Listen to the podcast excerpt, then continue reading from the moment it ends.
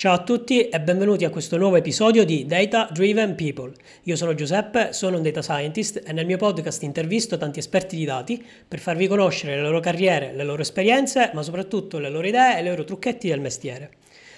L'ospite di oggi è eh, Gianmario Spacagna. Ciao Gianmario, come stai? Ciao, sto bene, grazie. Eh, Gianmario è eh, un Director of Artificial Intelligence in eh, Brainly, è anche fondatore della community di datasciencemilan.org che potete visitare. Eh, Gianmario ha um, un lungo curriculum che eh, ci vorrebbe un video apposito praticamente per, per parlarne interamente, però eh, cito alcune, alcune delle sue esperienze che si dividono tra Londra, Stoccolma e Milano in Italia. Eh, ovviamente Milano in Italia. Abbiamo Pirelli, Barclays, Cisco, ma anche uno stage in Google. Eh, Gianmario è un ingegnere software. Eh, adesso lascio a lui la parola così eh, ci racconta un po' magari della, della sua occupazione attuale nella, nell'azienda Braille, ci, ci, dice un po' di, di cosa si occupa e soprattutto cosa fa un director de, di intelligenza artificiale, no? Eh, vai Gianmario, grazie per essere qui, ti do, ti do la parola. Ringrazio Giuseppe. Allora, uh, iniziamo con un po' la, diciamo, il mio percorso prima di arrivare certo. a Brelli. Inizio all'università uh, a Cassino, che è la mia città uh, diciamo dove, dove, sono nato e cresciuto, in ingegneria delle telecomunicazioni, che era un po' la, il, il, la, il ramo più vicino all'informatica che l'Università di Cassino offriva ai miei tempi. E dopodiché eh, mi sono specializzato sulla, su ingegneria telematica al Politecnico di Torino e eh, un'altra laurea al KTH di Stoccolma in uh, informatica con una specializzazione sui sistemi distribuiti che eh, quando ho preso questa specializzazione eh, ancora non avevo bene in mente eh, la carriera diciamo, del data scientist e mi sono trovato un po' al momento giusto, al posto giusto, al momento giusto, con questo background in tecnologie di computazione di dati distribuite e eh, anche telecomunicazioni da, un, da, una buona base a livello di eh, statistica, eh, teoria della probabilità. Quindi è stato un po' eh, un passaggio naturale quello di iniziare a lavorare in questo ambito, che era algoritmi distribuiti di dati, nella sottospecie c'erano sia algoritmi di machine learning che algoritmi, diciamo, deterministici, di big data, come si chiamano oggi. Uh-huh. E da lì poi inizia un po' il percorso lavorativo, lavorando in diverse industrie, passando da cyber security, eh, predictive marketing, servizi finanziari, automotive, eh, market research e eh, ultimamente da poco, da circa un paio di mesi, ho iniziato in questo nuovo ruolo come eh, Director of Artificial Intelligence presso Brainly, che è un'azienda che lavora nel settore EdTech, quindi Education, tecnologia a servizio dell'educazione, ed è una uh, piattaforma per uh, studenti che ha circa 350 milioni di utenti mensili uh, che utilizzano la piattaforma principalmente per risolvere homework, quindi i, class- i, classici problemi che gli studenti devono risolvere a casa dopo le lezioni, tramite questa piattaforma loro possono aiutarsi a vicenda. Quindi non glieli risolvi tu tutti i compiti, no? non li risolvo io perché l'obiettivo non è quello di dargli le soluzioni, certo. è quello di eh, promuovere questa collaborazione tra studenti in cui magari lo studente che ha già eh, dell'anno successivo eh, fa un po' da mentore per gli studenti diciamo, che ancora non hanno eh, studiato bene quegli argomenti. Eccetera. Quindi, principalmente sono studenti che, eh, più adulti che aiutano i studenti diciamo, più giovani. Mm-hmm. E, e si passa dalle scuole elementari fino all'università, quindi ci sono proprio tutti i livelli dentro. E anche i genitori utilizzano la piattaforma per loro aiutare i propri figli nei compiti okay. a casa. Perfetto. E poi tu sei fondatore di Data Science Milan, no? Esatto. Eh, cosa, mm, di cosa si tratta questo community... Tuo... Sì, dai, dai. Sì, è una community che eh, nasce nel 2016, eh, nasce in realtà eh, un paio di giorni dopo il, il, colloquio che avevo fatto in Pirelli. Eh, io all'epoca lavoravo io a Londra e ero a Milano appunto per questo colloquio, quindi avevo, avevo deciso, insomma, mi era piaciuta molto l'azienda, avevo deciso, speriamo che mi fanno un'offerta, voglio trasferirmi a Milano. Quindi iniziai a cercare sul web, eh, vediamo un po' dove sono le, le community degli altri colleghi e, e, e, non ho trovato molto. Eh, nel 2016 non, non, non, esistevano ancora su Meetup, non c'erano questi gruppi, c'era qualcosa a Roma, però su Milano non, non c'era traccia, insomma, come raggiungere questi, questi, colleghi. E quindi ho detto, ma crea un gruppo su Meetup, vediamo quante persone si iscrivono. E da lì al giro di pochi mesi abbiamo iniziato insomma, a fare eventi, quindi ogni mese ci incontriamo, invitiamo degli speaker sia all'interno della community che, che diciamo, ospiti e facciamo dei tech talk stile mini conferenze. Ah wow, io per esempio non conoscevo questa realtà ma mi terrò informato perché queste cose mi interessano particolarmente. Eh, immagino che nell'ultimo anno ne, avre- ne, avrete fatti forse un po' meno di, questi, di, queste conferenze. Ma in realtà un po' di più. Perché avete fatto online? perché adesso non abbiamo il problema della... Esatto, non abbiamo il problema di chi ci ospita e la venue, quindi possiamo fare anche due eventi al mese, non ci sono certo. problemi. Tendenzialmente ne facciamo 10 l'anno, questa è la nostra okay. media e dal, sono 5 anni che facciamo più o meno questo è il, è il nostro ritmo. Ecco. Fantastico. Ehm, e tu in particolare cosa fai nella tua azienda a livello di director? Quindi fai un po' di direzione, di un, fai una specie di team leader oppure mh, mm, progetti, eh, le operazioni, non so, mm, dimmi. Mm-hmm. Allora, il director in generale è una figura che, eh, manageriale che gestisce eh, quelli che sono i team manager. Quindi il mio obiettivo nell'azienda non è quello di eh, cimentarmi nel ruolo di team leader, ma è quello di avviare eh, i team di data science machine learning, quindi farli nascere okay. e di coordinarli, seguirli, però assumendo anche poi quella persona che sarà poi il team manager, quindi diciamo, i miei riporti tendono a essere i manager di questi team. In Belli attualmente, insomma, inizia da poco, quindi cioè, questo è il primo team che, che eh, diciamo, ho fatto nascere e il mio obiettivo sarà quello di farne nascere altri che andranno a lavorare in diverse aree dell'azienda. Quindi il ruolo del director è questo, prendere la visione del top management strategica dell'azienda e eh, tradurla in poi team operativi che la realizzano nell'ambito della data science o machine learning. Okay. ok, perfetto.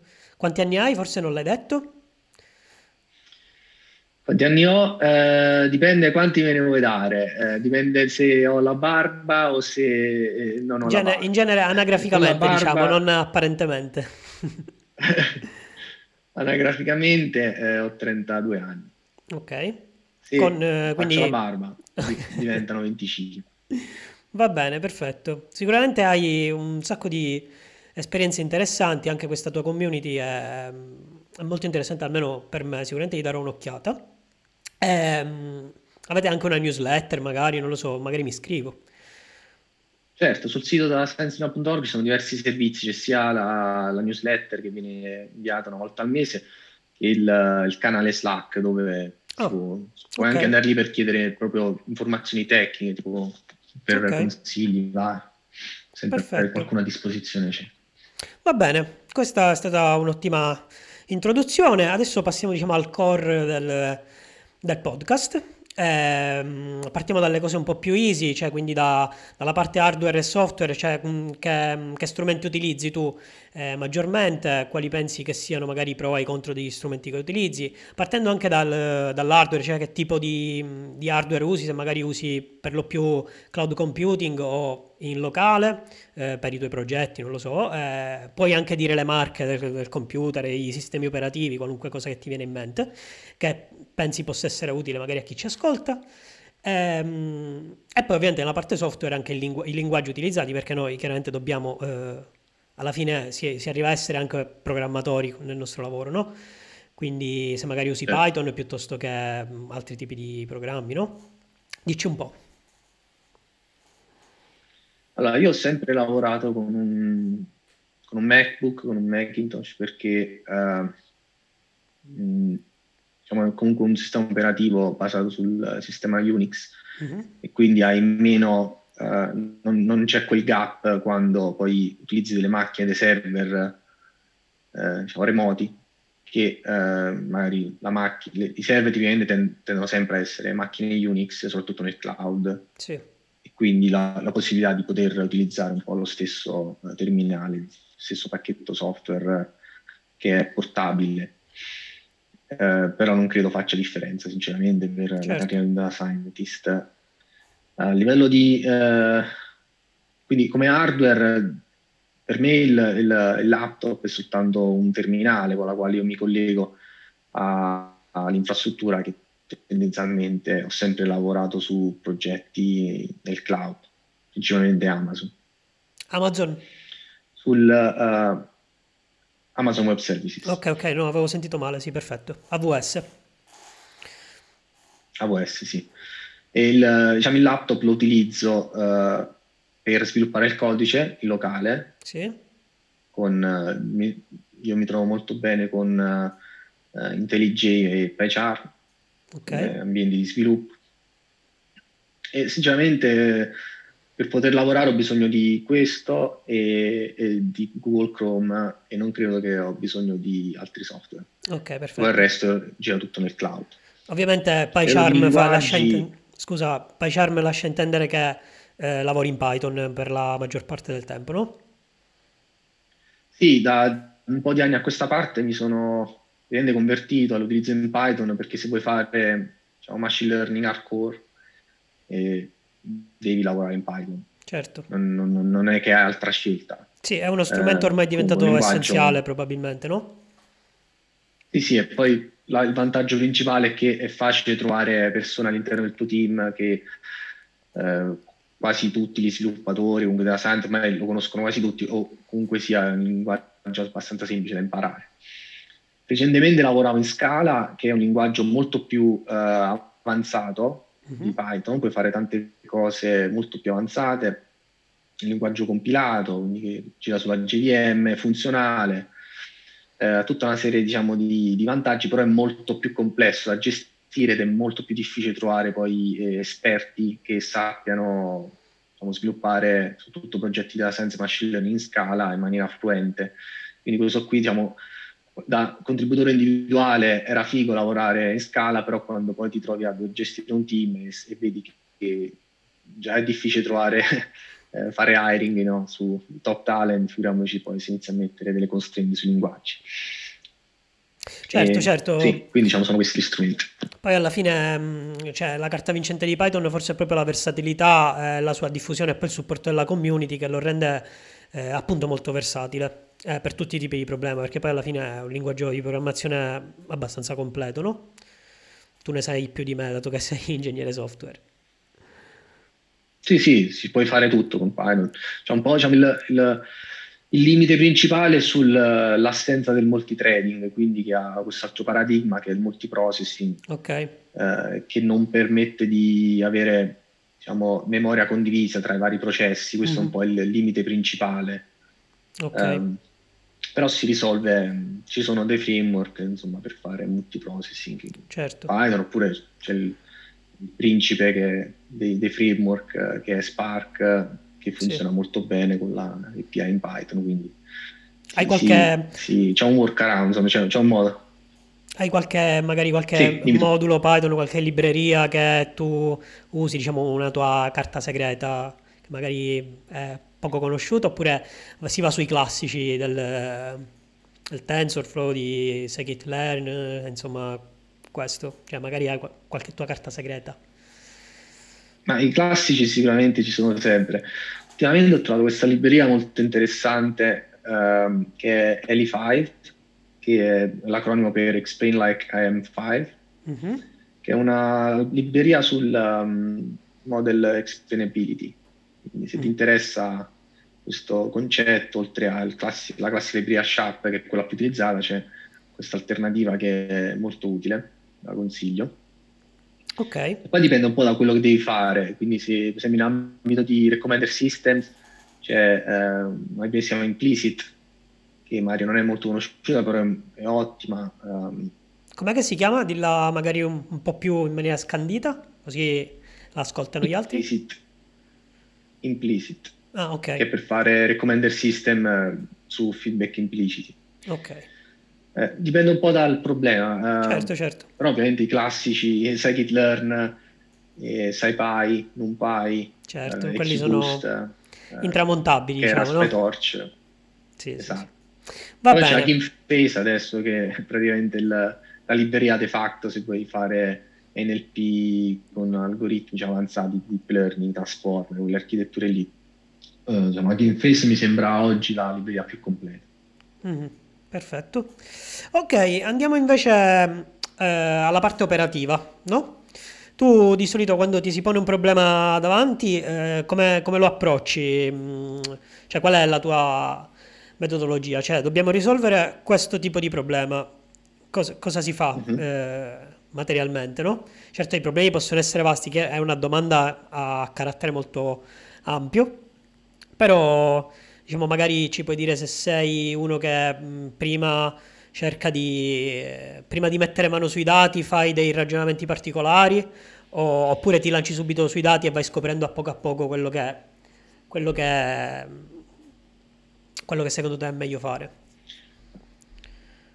Allora, eh, tu sei partito con l'assunzione che conosci già il problema, Ok. Mia esperienza mi insegna che la maggior parte del tempo all'inizio di un progetto è proprio nella definizione del problema. Perfetto. Uh, quindi lì ci spendi molto tempo e uh, come fai a capire se qua, il framing del problema che puoi andare a risolvere, tu sai che ci sono diverse esigenze all'interno dell'azienda, all'azienda magari da uno stakeholder principale oppure un set di stakeholders, però poi come vai a, a uh, fare il framing dal punto di vista poi matematico, scientifico certo. del problema, non sono in grado di, eh, te, le persone non tecniche non sono in grado di farlo, quindi lì perdi tanto tempo. E eh, come fai a validarlo con...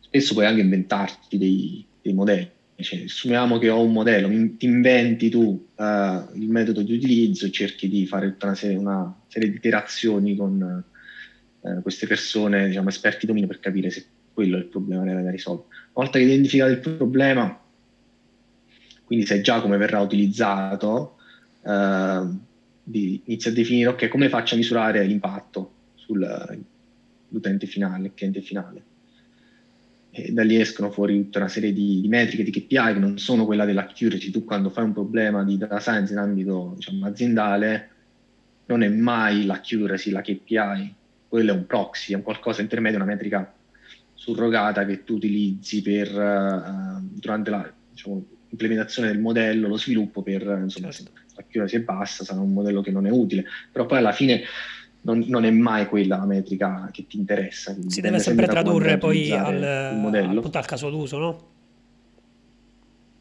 Esatto, quindi ogni, ogni, progetto è veramente un... Io non penso di essere mai riuscito a trovare due progetti diversi che poi avevano lo stesso set di certo. eh, come vengono valutati, ecco, di metriche. Quindi la strategia di testing è sempre ad hoc, uh, quali dati utilizzare, quali non utilizzare, quali label vanno considerate buone, quali label sono noisy, non vanno utilizzate, uh, quale fi- se, questo, se utilizzo questa feature nel modello, cioè immaginiamo che io debba uh, prevedere se mm, questo è un progetto che ho fatto in Barclays, prevedere ehm, diciamo, tra i clienti di Barclays, i, i correntisti, eh, quale persona aveva una probabilità di acquistare casa e quindi di richiedere un mutuo nei successivi mesi.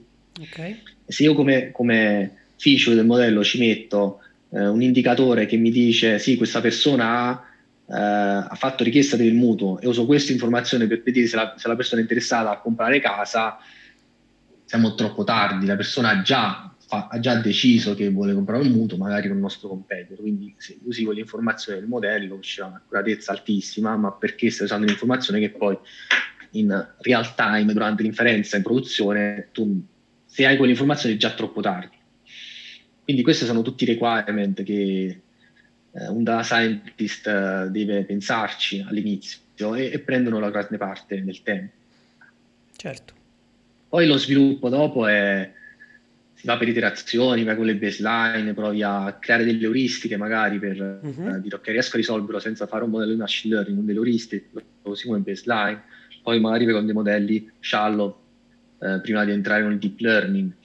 Ovviamente se stiamo parlando di modelli eh, su dati poco strutturati o non strutturati come immagini, testo, tipicamente vai a finire sul deep learning. Uh, certo. Però se sono invece variabili numeriche categoriche, mh, non sempre il, una rete neurale funziona meglio di so, un algoritmo come XGBoost, che, certo. che è un po' la panacea dei classificatori. Sì, sì, sì. Quindi tra, a proposito di algoritmi, ehm, non lo so, c'è qualche algoritmo che ti capita di usare più spesso di altri o che pensi che comunque abbia delle buone performance anche rispetto a, cioè, a costi-benefici chiaramente? Magari c'è quello che funziona un po' meno ma ti fa risparmiare più tempo perché computazionalmente è più, eh, come dire, mm. meno, meno dispendioso oppure, non so, mm, hai qualche, qualche tua esperienza in merito? Eh, beh, allora, tutto sta nelle assunzioni di base. Se uh, ho delle feature, uh, un feature engineering sensato e so che esistono delle relazioni dove ogni feature correla o positivamente o negativamente su modelli lineari, lineari che sia un Elastic Net o un Logistic Regression, ti hanno questo vantaggio dell'interpretabilità che non è, che è una cosa molto importante. Mm-hmm.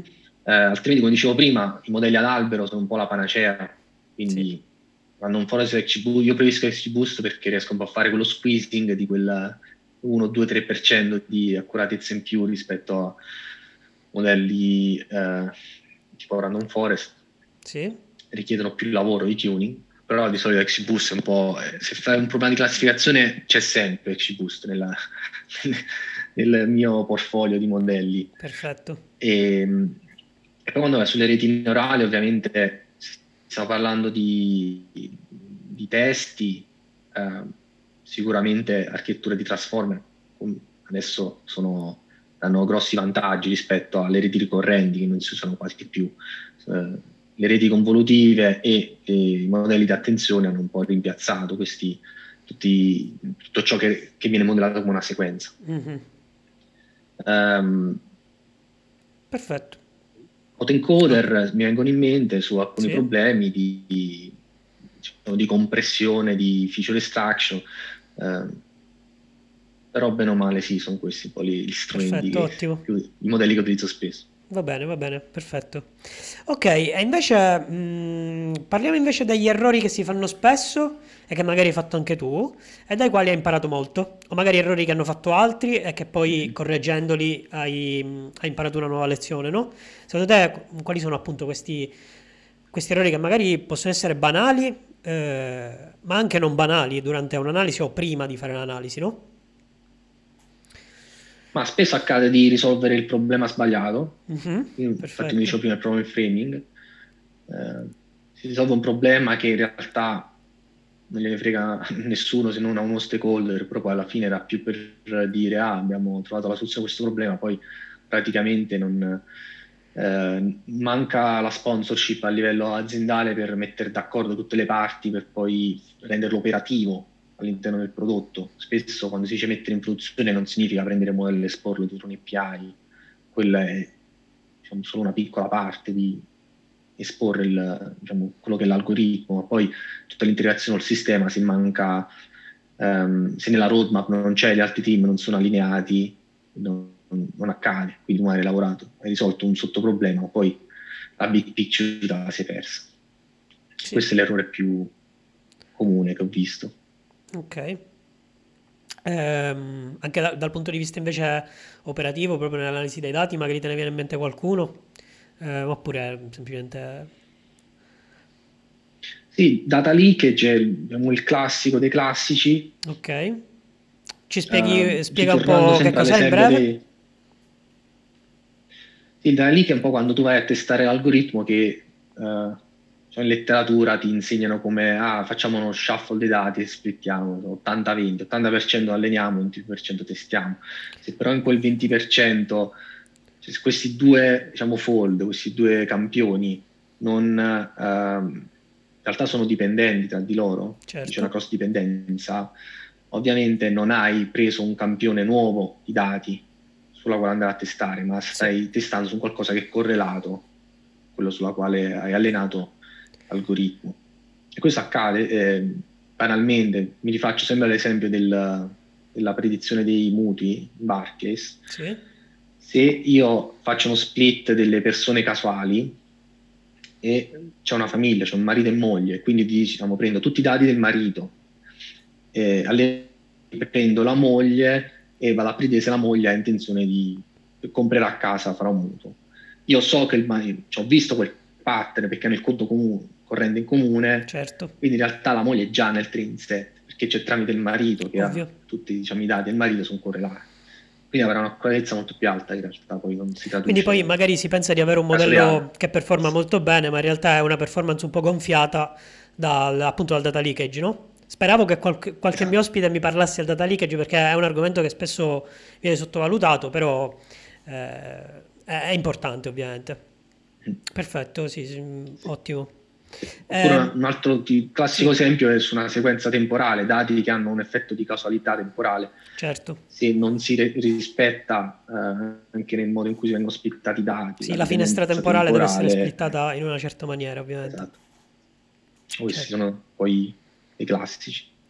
Ok, e invece c'è qualcosa che pensi che venga sopravvalutato ma che per te non è molto utile? Magari nell'analisi, magari un algoritmo che... Ma io personalmente sono un po' scettico sulle tecniche di AutoML, devo essere sincero. Ok. Per i motivi, cioè, alla fine il, il, discorso è sempre lo stesso. Eh, quando usi l'AutoML manca, questa, manca la componente del, dell'esperto, lo, diciamo, che fa un reinforcement del, del processo scientifico. Sì. L'AutoML è tutta computazione, quindi si fa in overtuning, quindi magari riesci anche a trovare uh, la soluzione, la combinazione ottimale, però funziona solo quando hai veramente tanti dati che coprono tutte le casistiche, non avete bias dentro, uh, i dati sono perfettamente, cioè il problema è perfettamente formulato, manca tutta quella parte di uh, investigazione. La componente umana, no? Me, esatto. E quindi l'AutoML poi va a finire che sì, hai un qualcosa, ma che non è utile poi alla fine. Certo, eh, sì, tra l'altro c'è questa... Non trovo c'è, c'è questa espansione diciamo dell'auto-ML ehm, e anche del no-code per esempio, ehm, nel quale praticamente si vuole democratizzare l'intelligenza artificiale eh, lo sviluppo diciamo di applicazioni più o meno complesse senza particolari skill, no? Però eh, diciamo come tutte le cose automatiche è, ha sempre qualcosa, qualche lato negativo, che uno di questi appunto che magari eh, ci puoi mettere, tra virgolette, la scimmia davanti all'automachine learning e ti sa fare, ti sa magari trovare appunto i parametri migliori, no? Questo non vuol dire che abbia risolto il problema in maniera corretta, eh, mm. che, mh, mm, insomma, ci siamo capiti, no? Sì, sì non, anche se non per forza la scimmia, anche una, diciamo, un ingegnere molto bravo. Sì, sì, lavoro, no, vabbè, era un esempio per estremizzare. Però diciamo che, non so, prendi non so, un software engineer che fa software development, fa back-end, eh, dice, boh, l'API è quella, mi ritorna diciamo, un qualcosa nel formato giusto, a livello di API ci siamo, lo integro. Eh, e quindi dai questa possibilità ai team che non hanno queste competenze forti di conoscenze machine learning oppure di data science di poter fare intelligenza artificiale, però è proprio quello il problema.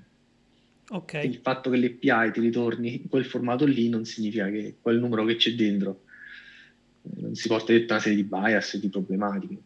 Certo, certo. Invece domanda opposta, qualcosa che pensi che venga snobbato, ma che, che invece tu trovi molto utile? Ma come dicevo, eh, quando si fa diciamo, il, lo sviluppo del modello di non guardare solo alle metriche, cioè tu in tutti i tutorial, tu fai un calcolo, fai un corso e ti dicono ah, ho calcolato l'accuratezza, ho calcolato la precisione, ho calcolato la recall, a posto. Ma eh, l'explanation, eh, il debugging del modello si va a fare su proprio manuale, sui singoli campioni. Fammi vedere quali sono le posizioni dove sono più confidente, fammi vedere dove sono meno confidente, fammi vedere dove sono proprio lì nella zona grigia, dove il modello non sa distinguere tra le classi ehm, fammi fare un'analisi di explainability per capire per quale motivo sta facendo determinate eh, predizioni in determinato modo. Quella parte lì spesso viene ignorata. Tutti, molta parte dei modelli si fa la, il grafico, si calcolano le quattro metriche di classiche di base diciamo il modello funziona. Certo. Però non è, non è sufficiente per creare un sistema di produzione. Va bene per fare il tutorial. Certo, ottimo. Eh, a proposito, hai detto appunto, stai parlando di corsi, no? Quando ti fanno il tutorial, allora ti dicono, allora il modello si fa prima questo, poi questo, poi questo, poi guardi il numeretto e vedi... Ed è, è questo, ed è, è finito il lavoro, no? Eh, a proposito di corsi, tu ah, ti è mai capitato di fare per esempio dei corsi online che non siano quelli universitari, no? Ma che siano, eh, per esempio, cito Udemy, Coursera, non è una marchetta, non mi pagano per citarli. Eh, ti è mai capitato? Sì. Perché so che ce ne sono comunque, anche a me è capitato di farli, ce ne sono alcuni molto validi, no? Eh, per citarne uno, Andrew NG, eh, non so come si, come si pronunci. No? Andrew NG. Ok. Sì, sì, Andrew NG. Sì, anche io ho fatto il corso di Andrew NG nel... Ho fatto, insomma, appena mi laureai, eh, quindi qualche anno fa, eh, era il corso di Machine Learning, si faceva in Octave, quindi penso che uh-huh. se l'avessero pensato di MATLAB e, e sicuramente la specializzazione di deep learning è, è ottima, quella di NG. Io personalmente è piaciuto molto la, l'approccio Fast AI perché sono una persona molto pratica. Uh-huh. I corsi di Fast AI ehm, come funzionano? Ti danno meno spiegazione teorica, sì. ma molto più sull'intuizione. Quindi ti guarda, questa tecnica qui, per questo tipologia di problemi, problemi funziona, è assodato che funziona e questa è l'intuizione del perché funziona. Non è proprio matematicamente corretto, è un po' alchimia, questa è un po' la, una diatriba che c'è nella, nelle comunità del, nei ricercatori di machine learning, fatto di dire ma il deep learning non ha dietro poi queste fondamenta matematiche solide che spiegano il perché le cose funzionano, funzionano, boh, e basta. Quando sì, una cosa diciamo abbastanza empirica, no? Esatto, empirico, ho fatto questa modifica nell'architettura della rete neurale e funziona eh, e quindi non posso associarla all'alchimia più che a sì. diciamo, qualcosa di scientifico. Oggi, oggigiorno è così, um, quindi il corso di Fast AI ti dà un po' tutti questi tricks, come far funzionare le cose, okay. um, ed è molto più utile. Ovviamente parlo lo, cioè, nel senso per me è stato utile, però sono anche una persona che la, la teoria la, me la studio certo. da parte, ecco, c'è una cosa fondamentale nel mio lavoro io non, non difficilmente eh, porto avanti un lavoro senza sapere come funziona, non mi porto la libreria, la lancio, boh, ah, uscito il risultato. Certo, per me certo, è fondamentale certo. sapere esattamente quello che sta accadendo, quindi io sono una persona che lavoro così, in questo modo qui. Sì, sì, diciamo non prendi... sempre comunque di... Non prendi il metodo per scontato, ma comunque è sempre meglio capire quello che c'è dietro, cioè, cioè magari uno può applicare un modello senza sapere come funziona la discesa del gradiente, però no, non saperlo magari è, è anche sbagliato.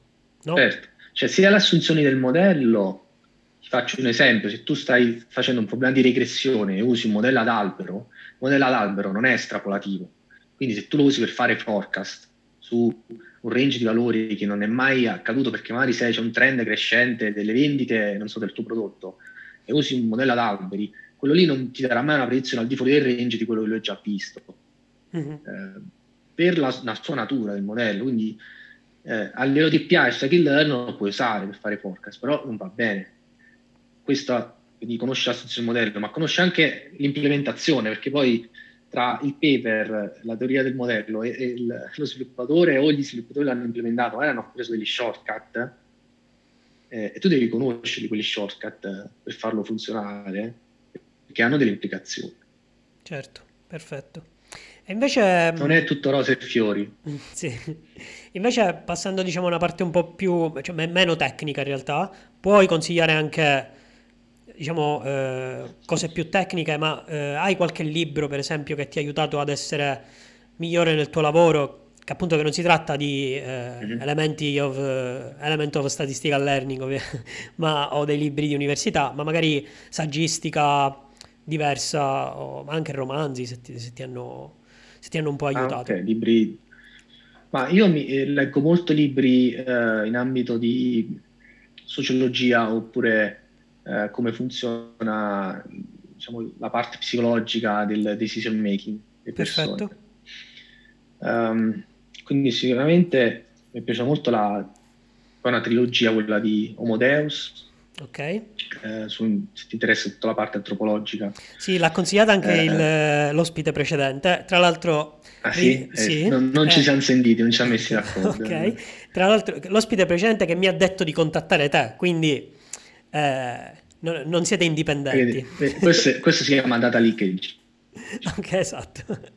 Eh, tra l'altro eh, io ho detto che questa trilogia ce l'ho in lista dei desideri già tipo da un anno, però ho sempre continuato a leggere uh-huh. altro e non ho mai avuto occasione, quindi la devo leggere perché già questo è il secondo suggerimento, quindi la, de- la devo leggere. Sì. Eh, ti consiglio anche un altro libro, si chiama Armi, Acciai e Malattie, che mm-hmm. un po' uh, copre quello che è il primo libro di Homo, uh, diciamo, Homo sapiens, Homo Deus e l'ultimo si chiama Suggerimenti per il 21 lezioni per il, eh, qualche, cioè, lezioni per il ventunesimo secolo, qualcosa del genere. Sì, sì, sì, sì. Ma l'ultimo secondo me è un po' una, una, un rimescolamento del brodo dei primi due, però i primi okay. due leggi sono belli. Perfetto. Questo qui Arme c'è malattia è anche molto interessante se ti piace l'aspetto biologico, antropologico di come sì. è evoluta la, la, specie umana, perché eh, cioè, varie, si sono create le varie culture, perché il mondo oggi, so, esiste mondo occidentale, esistono in altre parti del mondo abitudini, economie, t- vita totalmente diversi, eh, dovuti a questi fattori spesso poi geologici. E a parte diciamo, questa, questo, questi argomenti, poi ehm, in ambito di behavioral economics sono eh, libri pure che mi interessano, cioè, tipo Think Fast and Slow, libro che consiglio. Bellissimo, l'ho letto, eh, sì, Predictably sì. Rational su quella serie lì, insomma, sono libri pure che mi piacciono perché impari a capire perché non, non dare per scontato no? che eh, le decisioni che prendi nella vita è così perché la società, insomma, tu sei abituato a fare sì. cose in un certo modo, però in realtà c'è una spiegazione perché noi ragioniamo in un certo modo ed è bene esserne consapevoli. Sì. Come il cigno nero, adesso so, sto leggendo il cigno nero che ha questo aspetto statistico dentro molto provocatorio, devo dire. Sì, eh, Nassim, Nassim Taleb è un tipetto, diciamo, va, non, non le manda a eh. dire. Io ho letto tutti e cinque i libri proprio recentemente, negli ultimi tre mesi. Alcuni mm. li ho letti, ah, gli altri tre li ho ascoltati su Audible. Eh, sono veramente, veramente eccezionali. Soprattutto il Cigno Nero e Antifragile. Sono, secondo me, fantastici. Mm. fantastici. Eh, dato che hai menzionato Audible, eh, mi, mi hai ricordato di un, un audiolibro che ho ascoltato di recente, eh, l'anno scorso, su, uh, scritto da Umberto Eco che era... Uh, ci sono diversi audiolibri di Umberto Eco su Audible, che consiglio uh, in particolare quello del fascismo eterno, che non riguarda il fascismo diciamo, o il periodo storico dell'Italia, ma riguarda un po' quello che è oggi il fascismo nel mondo, non necessariamente con la stessa definizione di quel uh-huh. periodo storico lì, nel mondo dei social media, della comunicazione di massa tramite i social, eccetera e dei movimenti populistici, anche quello lì, eh, eh, ve lo consiglio. Perfetto. Possiamo dire alla fine che ehm, diciamo non si studia soltanto sui tomi universitari, ma eh, spesso e volentieri anche questi saggi magari non sono molto molto tecnici, ma eh, diciamo un po' più per, per tutti. Eh, aiutano molto anche nel, nel lavoro, no? Possiamo dirlo bisogna essere curiosi, bisogna avere questa curiosità di capire il perché e il come funzionano le cose, quindi e poi diventa un po' una correlazione, chi sceglie questo lavoro è perché è curioso certo. uh, di risolvere com- sistemi complessi, quindi questi libri qui poi eh, si, si, si, abbinano bene no? con lo stile di vita scelto, certo. con gli interessi. Ok, eh, pensi che ci sia qualcosa, qualche tua abilità, qualche tua skill che eh, faccia di te, diciamo, quello che sei oggi, magari qualcosa in cui sei molto bravo o che ti dicono che sei molto bravo, non, non lo so, c'è un, un, tuo campo anche preferito magari, no? La tua killer future. Ma di solito preferisco che lascio agli altri la, okay. eh, giudicare, ecco, non preferisco... Eh, posso dirti, diciamo, su quella che è la mia impressione, insomma, dei feedback che mi sono stati ricevuti, che eh, di solito diciamo, mi viene bene, mi riesce abbastanza bene la, la parte creativa eh, del lavoro tecnico, perché poi nel nostro campo c'è, c'è molta creatività, tutta una fase di definizione, design, eccetera. Quindi quella è una parte che mi, um, pensare un po' i problemi che sono stati realizzati in un altro ambito, riadattarli, quindi inventare la parte inventiva. Okay. Anche nel disegnare algoritmi nuovi, mi è capitato di fare algoritmi bespoke, cioè quelli che non hanno nome, non, non hanno una formulazione che esiste letteratura. Ok, quindi from scratch. Sì, poi problemi nuovi che non, non, non sapresti nemmeno come cercarli su, su certo. Google perché non, non esiste, esiste solo in quell'azienda, un problema molto specifico. Quindi sulla parte lì sicuramente eh, credo, spero che eh, mi esce bene quella di ispirare e motivare insomma, i miei collaboratori. Perfetto, ottimo. Invece... Con mm, queste di, i, i vision idee. Oh. Invece dalla, sì. dalla parte... Mm, cioè, ho, abbiamo, ho, visto prima, ho detto che hai lavorato anche all'estero tu, no? Hai lavorato a Londra e a Stoccolma, prima di Milano. Secondo te come si posiziona l'Italia nei confronti, diciamo, delle realtà estere sul, sul lato appunto data science, intelligenza artificiale, eh, anche gestione dei dati, organizzazione dei dati, perché se noi c'è l'impressione, che poi è forse è più di un'impressione, che eh, per esempio a livello di pubblica amministrazione siamo ancora molto indietro nella gestione dei dati, no? Tu pensi che sia una questione tutta italiana o comunque anche all'estero, diciamo, l'importanza dei dati viene data soltanto all'interno della, delle aziende, comunque in realtà private più avanti. Um, quali sono le tue impressioni, insomma? Mm-hmm. Ma allora ti dico, a livello proprio di industria, di mercato, le differenze principali che ho notato sono eh, che in Italia c'è un, una forte componente eh, manifatturiera. L'economia italiana è stata negli ultimi 50 anni principalmente cioè una forte componente insomma, della, della, parte industriale ecco, dell'economia no? e vabbè, tutta la parte del turismo eccetera però a livello di servizi eh, in ambito IT servizi digitali lì non c'è eh, competizione con un paese come Inghilterra poi paese parliamo della città di Londra ecco Inghilterra okay. fatta di in quest'ambito è, è Londra. Certo. Non, non, non, ha senso nemmeno fare il paragone, perché stiamo parlando della capitale dei servizi mondiale. Sì. Quindi eh, la differenza c'è. Eh, in Italia c'è molto le aziende tradizionali, quindi vuoi fare data science spesso, nella maggior parte delle, dei casi, se vuoi farlo su un'azienda grande, ti ritrovi o in un ambito manifatturiero o comunque su un'azienda business tradizionale non con un core tecnologico digitale tuttora oggi nel 2021 senti parlare di digital transformation, cioè aziende che non hanno bisogno di, cioè almeno non hanno avuto bisogno finora di digitalizzare, finora dell'intelligenza artificiale perché il loro core business va avanti.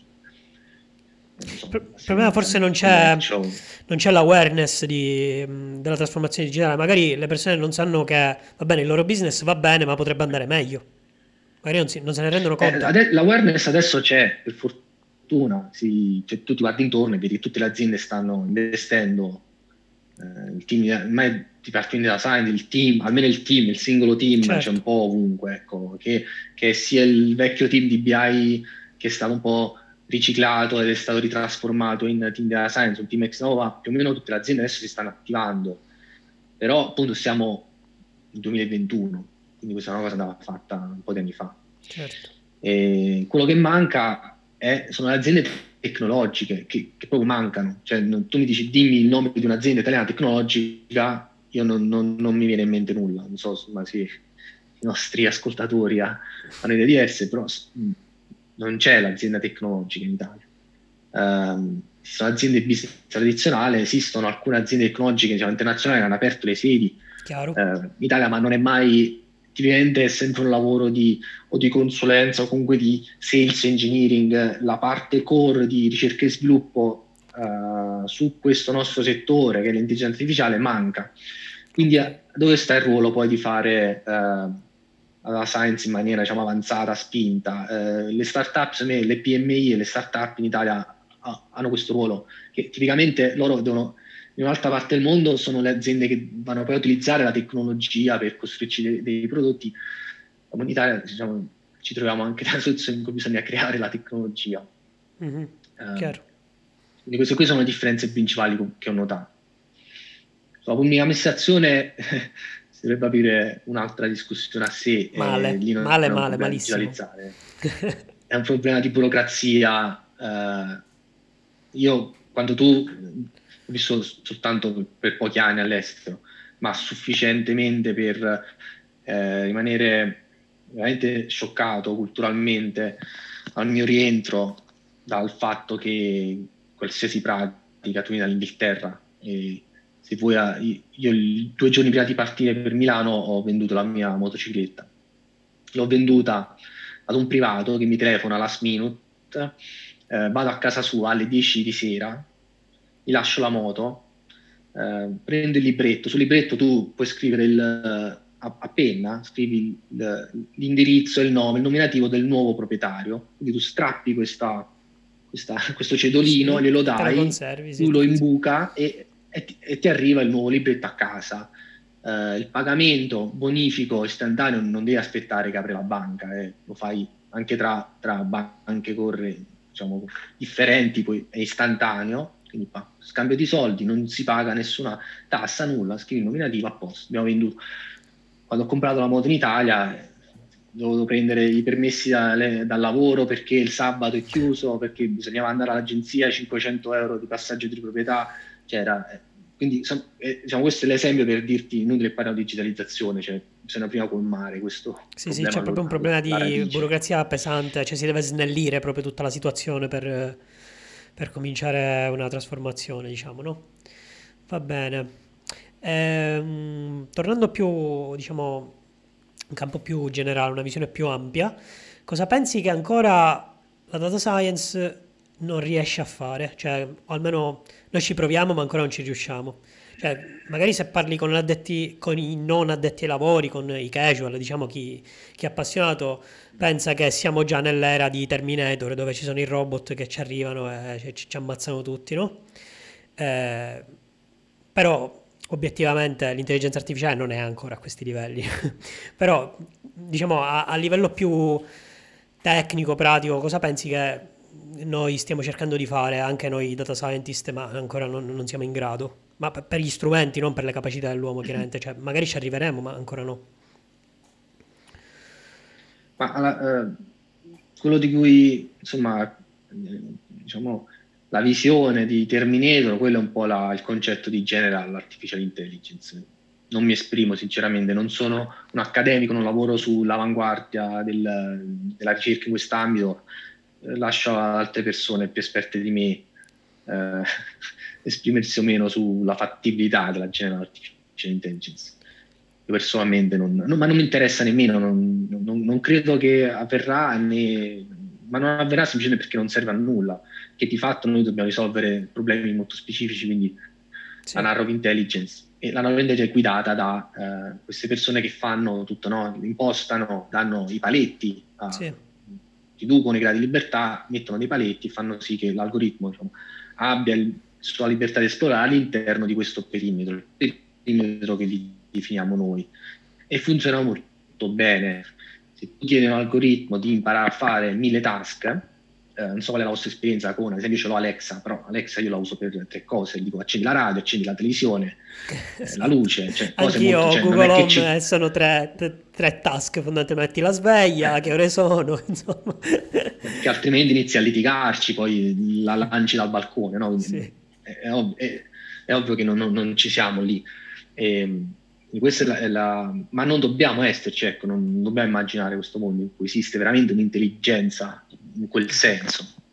Noi l'intelligenza abbiamo bisogno è quella che risolve quel task specifico. Non la Noi coscienza artificiale, ma un'intelligenza. La coscienza non serve ovviamente, no, certo. assolutamente no. E un altro limite della, della science eh, che spesso eh, viene ignorato dai non esperti è la differenza tra eh, la correlazione e la causalità. Ecco, su modelli causali c'è ancora tanto da fare. Uh-huh. Noi oggi eh, impariamo pattern, cioè di fatto cos'è un modello? Un'ottimizzazione di parametri in un iperspazio. Eh, molti rimarranno offesi da questa definizione, però di fatto il machine learning è quello, trovare è quello, il set sì, di, para- di, di, parametri in uno spazio. Quindi eh, lì dove i dati creano una correlazione, tu diciamo, riesci a fare queste predizioni, però da lì a concetto di causalità, insomma, c'è, c'è un bel divario che sta, cercando di colmare, però nei metodi tradizionali c'è il 98% dei progetti utilizzi delle tecniche che non hanno nulla a che fare con la causalità, non viene nemmeno contemplata nelle certo. specifiche. Quindi quelli sono i limiti sono i attuali. Quella, più che altro la causalità va definita ehm, secondo esperienza, secondo letteratura, ma va definita dal, dallo sperimentatore, non dall'algoritmo in sé. L'algoritmo non, non distingue quando una correlazione eh, chiaramente statisticamente significativa ti porta a causalità. Cioè non, non viene definito dall'algoritmo, no? Esatto. Perfetto. Infatti è un po' utilizzato in maniera impropria il termine scientist, eh, da scientist, perché uno scienziato disegna lui l'esperimento, quindi conduce l'esperimento, raccoglie i dati nel modo in cui vuole lui e quindi riesce a misurare la causalità perché controlli vari fattori. Uh-huh. Approccio big data dove ti arrivano i dati in maniera indiretta e tu poi li analizzi, ci fai modelli, ovviamente non hai questa libertà di condizionare il processo di, colle- diciamo, di collezione del dato e di conseguenza non avrai mai una causalità misurabile.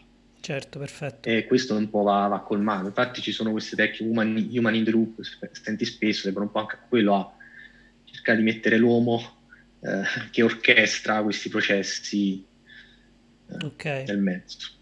Invece dov'è che, a proposito di Terminator, no? Dov'è che magari la data science ha fatto danni o è comunque potenzialmente pericolosa? Ma la pericolosità maggiore è sulle, sui deepfakes, eh, sia cioè adesso tu vedi eh, l'immagine del... Eh, non so se avete visto, c'è un sito, ve lo, adesso non ricordo il nome, però dove ti, c'è la simulazione di eh, cosa sarebbe accaduto se diciamo, il lancio sulla Luna fosse andato a Marte, no? E quindi c'era okay. proprio il, il, messaggio del Presidente degli Stati Uniti che insomma dal messaggio alla nazione che la missione, ma è totalmente realistico. Cioè, allora il deepfake è molto pericoloso, nel, anche perché è tutto open source, quindi non è che dice una tecnologia eh, regolamentata. Eh, sulle fake news, sui generatori di, eh, di testo per fake news, stra pericoloso. Quindi lì secondo me bisogna agire ed è difficile pensare come si farà ad agire lì perché appunto essendo, essendo tutto open source, essendo la tecnologia lì, eh, come fai a dire no, non devi usare, cioè come fai tu a, legalmente a dire no, non devi usare questo algoritmo? Certo, uso, diciamo, essendo, cioè l'open source è in mano... Chi è responsabile? Certo, perché l'open source alla fine è in mano ai buoni, tra virgolette, ma anche in mano ai cattivi. Quindi poi ah. ognuno ne fa l'uso che preferisce, tra virgolette. Ehm, invece, da un punto di vista un po' più ottimistico, quali saranno secondo te le prossime frontiere, cioè dove, dove veramente faremo meglio, non so, biotecnologie, guida autonoma, dimmi tu, dove, dove la vedi la maggiore applicazione della data science? Guida autonoma diciamo che già esiste, sì. è più una questione di... Sì, era giusto per legale, fare un esempio. Più che tecnologica sì. eh, e di sostenibilità, eh, è una questione diciamo economica, ecco, di sostenibilità economica e di trovare la quadra legale la tecnologia cioè, però appunto ci sono queste questioni da smarcare. Su robotica non mi esprimo perché non sono un esperto, conosco veramente poco di robotica. Uh-huh. Um, nell'ambito, diciamo, negli ambiti che io conosco, io vedo un paio di, di, di, di trend importanti. Um, uno è quello dell'anonimizzazione um, del dato ad oggi è sempre pensato, l'anonimizzazione è sempre stata una cosa importante, tutte le data governance, eccetera. Però si è pensato come facciamo a mascherare il dato, eccetera. Però con gli algoritmi generativi, questa è una frontiera, perché io in realtà non ho più bisogno di ehm, anonimizzare il dato grezzo, ma io il dato lo sintetizzo imparando la distribuzione, mm-hmm. e poi ho un algoritmo che mi rigenera una popolazione sintetica che è eh, diciamo, sulla falsa riga di quelle che sono le, le, i campioni osservati. Quindi è una popolazione del tutto realistica certo. che rispetta, eh, almeno a livello teorico, dovrebbe rispecchiare tutti i pattern eh, della popolazione reale, però di fatto non scompaiono totalmente tutti i riferimenti ai singoli campioni. Quindi quello si rende una bella, te- una bella frontiera che spesso prende anche il nome di federated learning. Come? Federated learning. Ok. Che consiste nel uh, non raccogliere più il dato, centralizzare e fare l'algoritmo diciamo, con tutti i dati di, a disposizione, ma è quello di dire il, allenare lì dove il dato viene creato. Quindi sia un sì. edge, ma comunque nel terminale diciamo, del processo, nei terminali del processo, scambiare i dati tra diversi dispositivi terminali, però non, il, cioè non, non, è, non è, che scambi il dato, scambi i parametri del modello allenato, informazione aggregata dei parametri del modello che tu allenato in loco, che poi vengono assemblati insieme, e quindi tu hai un modello che di fatto è stato allenato su tanti dispositivi, tante, una moltitudine di esempi, però non, non, il dato non si è mai spostato. Certo. Quindi hai preservato la privacy, hai fatto un qualcosa di collaborativo. Pensa all'impatto a livello medico, quando gli ospedali potranno scambiarsi, potranno collaborare per fare dei modelli senza doversi scambiare dati dei pazienti. Sì, nelle indagini multicentro, ad esempio, certo, ehm, e nelle meta-analisi. Sì, alla fine è un concetto di meta-analisi eh, che sfrutta la tecnologia forte. ehm, sì, sì.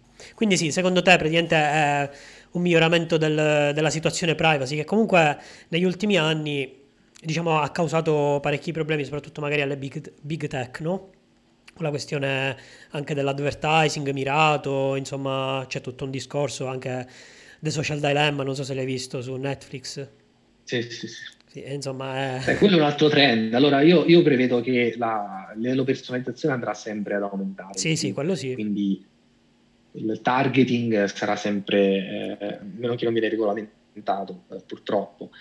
Quello che si può diciamo, sperare è di raggiungere il, l'equilibrio, perché di fatto io ho lavorato in market research, eh, non si faceva nulla di invasivo, non si annoiavano le persone, non si persuadevano a comprare prodotti di cui non avevano bisogno. Quindi market research molto poco invasivo nei confronti dei consumatori, ma serviva per eh, diciamo, il management di un'azienda che ha bisogno di formare una strategia e voleva una strategia in base a quello che è il prodotto che i consumatori vogliono. Quindi c'è un'utilità nella società, c'è il marketing, le pubblicità non sono soltanto un modo per ripagare eh, il fatto che la la subscription non la pago, è free, quindi mi becco la pubblicità. Ma sono utili perché tu scopri dei prodotti che ti possono servire. Eh, certo. Queste informazioni servono anche in fase di design, di costruzione del prodotto. Io azienda, se devo spendere messi soldi in con un prodotto nuovo, voglio farlo dove so che le persone poi di serve lo compreranno. Quindi è un, qualcosa anche di nobile, eh, però batto del compromesso, perché se tu mi vai a, eh, ti guardi per esempio social, social dilemma e vedi come viene utilizzato da eh, le big tech e capisci che quello non è il compromesso. Quello sì, siamo forse un po' oltre. Uh, sì, le persone poi a un certo punto si, di, di, si, cioè si letteralmente si rincoglioniscono, non, è, non, stai creando valore secondo me. Certo. Quindi va fatta la personalizzazione è importante, cioè noi in Braille lavoriamo nella personalizzazione, ma che cos'è la personalizzazione? Tu vieni, ci sono uh, milioni di uh, contenuti educativi che sulla piattaforma devi spendere un'ora a cercare quello che ti interessa. Tu vieni, io ti, ti suggerisco già quello di, che tu so, quello che tu vuoi imparare, so, ti, ti, suggerisco un percorso, un curriculum, eccetera. Quindi quel, a livello di personalizzazione è utile e l'utente è disposto anche a pagarlo. Uh, proprio ti voglio pagare per avere le personalizzazioni. Cioè, oggi sarebbe stupido, ah, pago per ricevere le, le pubblicità utili, ma in realtà eh, invece no, io, io pagherei per avere pubblicità utili, però me lo devi fare in maniera sostenibile, in maniera che crea valore eh, quindi secondo me il modello di business dell'advertising, eh, de, delle personalizzazioni in generale, va, verrà, verrà certo, rivisto. Certo. Questo è un ottimo spunto. Eh, sì, sì, sì, questo è un ottimo spunto secondo me. Domanda bonus, eh, e abbiamo finito. Eh, a risposta breve, brevissimo. Se avessi tutta la potenza del mondo, anzi dell'universo, la potenza di calcolo, e l'algoritmo più prestante, che cosa ci faresti? Prima di tutto, la prima mm. cosa. Puoi dire qualunque cosa, non c'è una risposta esatta. Mm-hmm. Beh, eh, considera quanto spreco c'è, eh, quanto inefficienza esiste nel mondo a livello proprio di, di, dare le possibilità.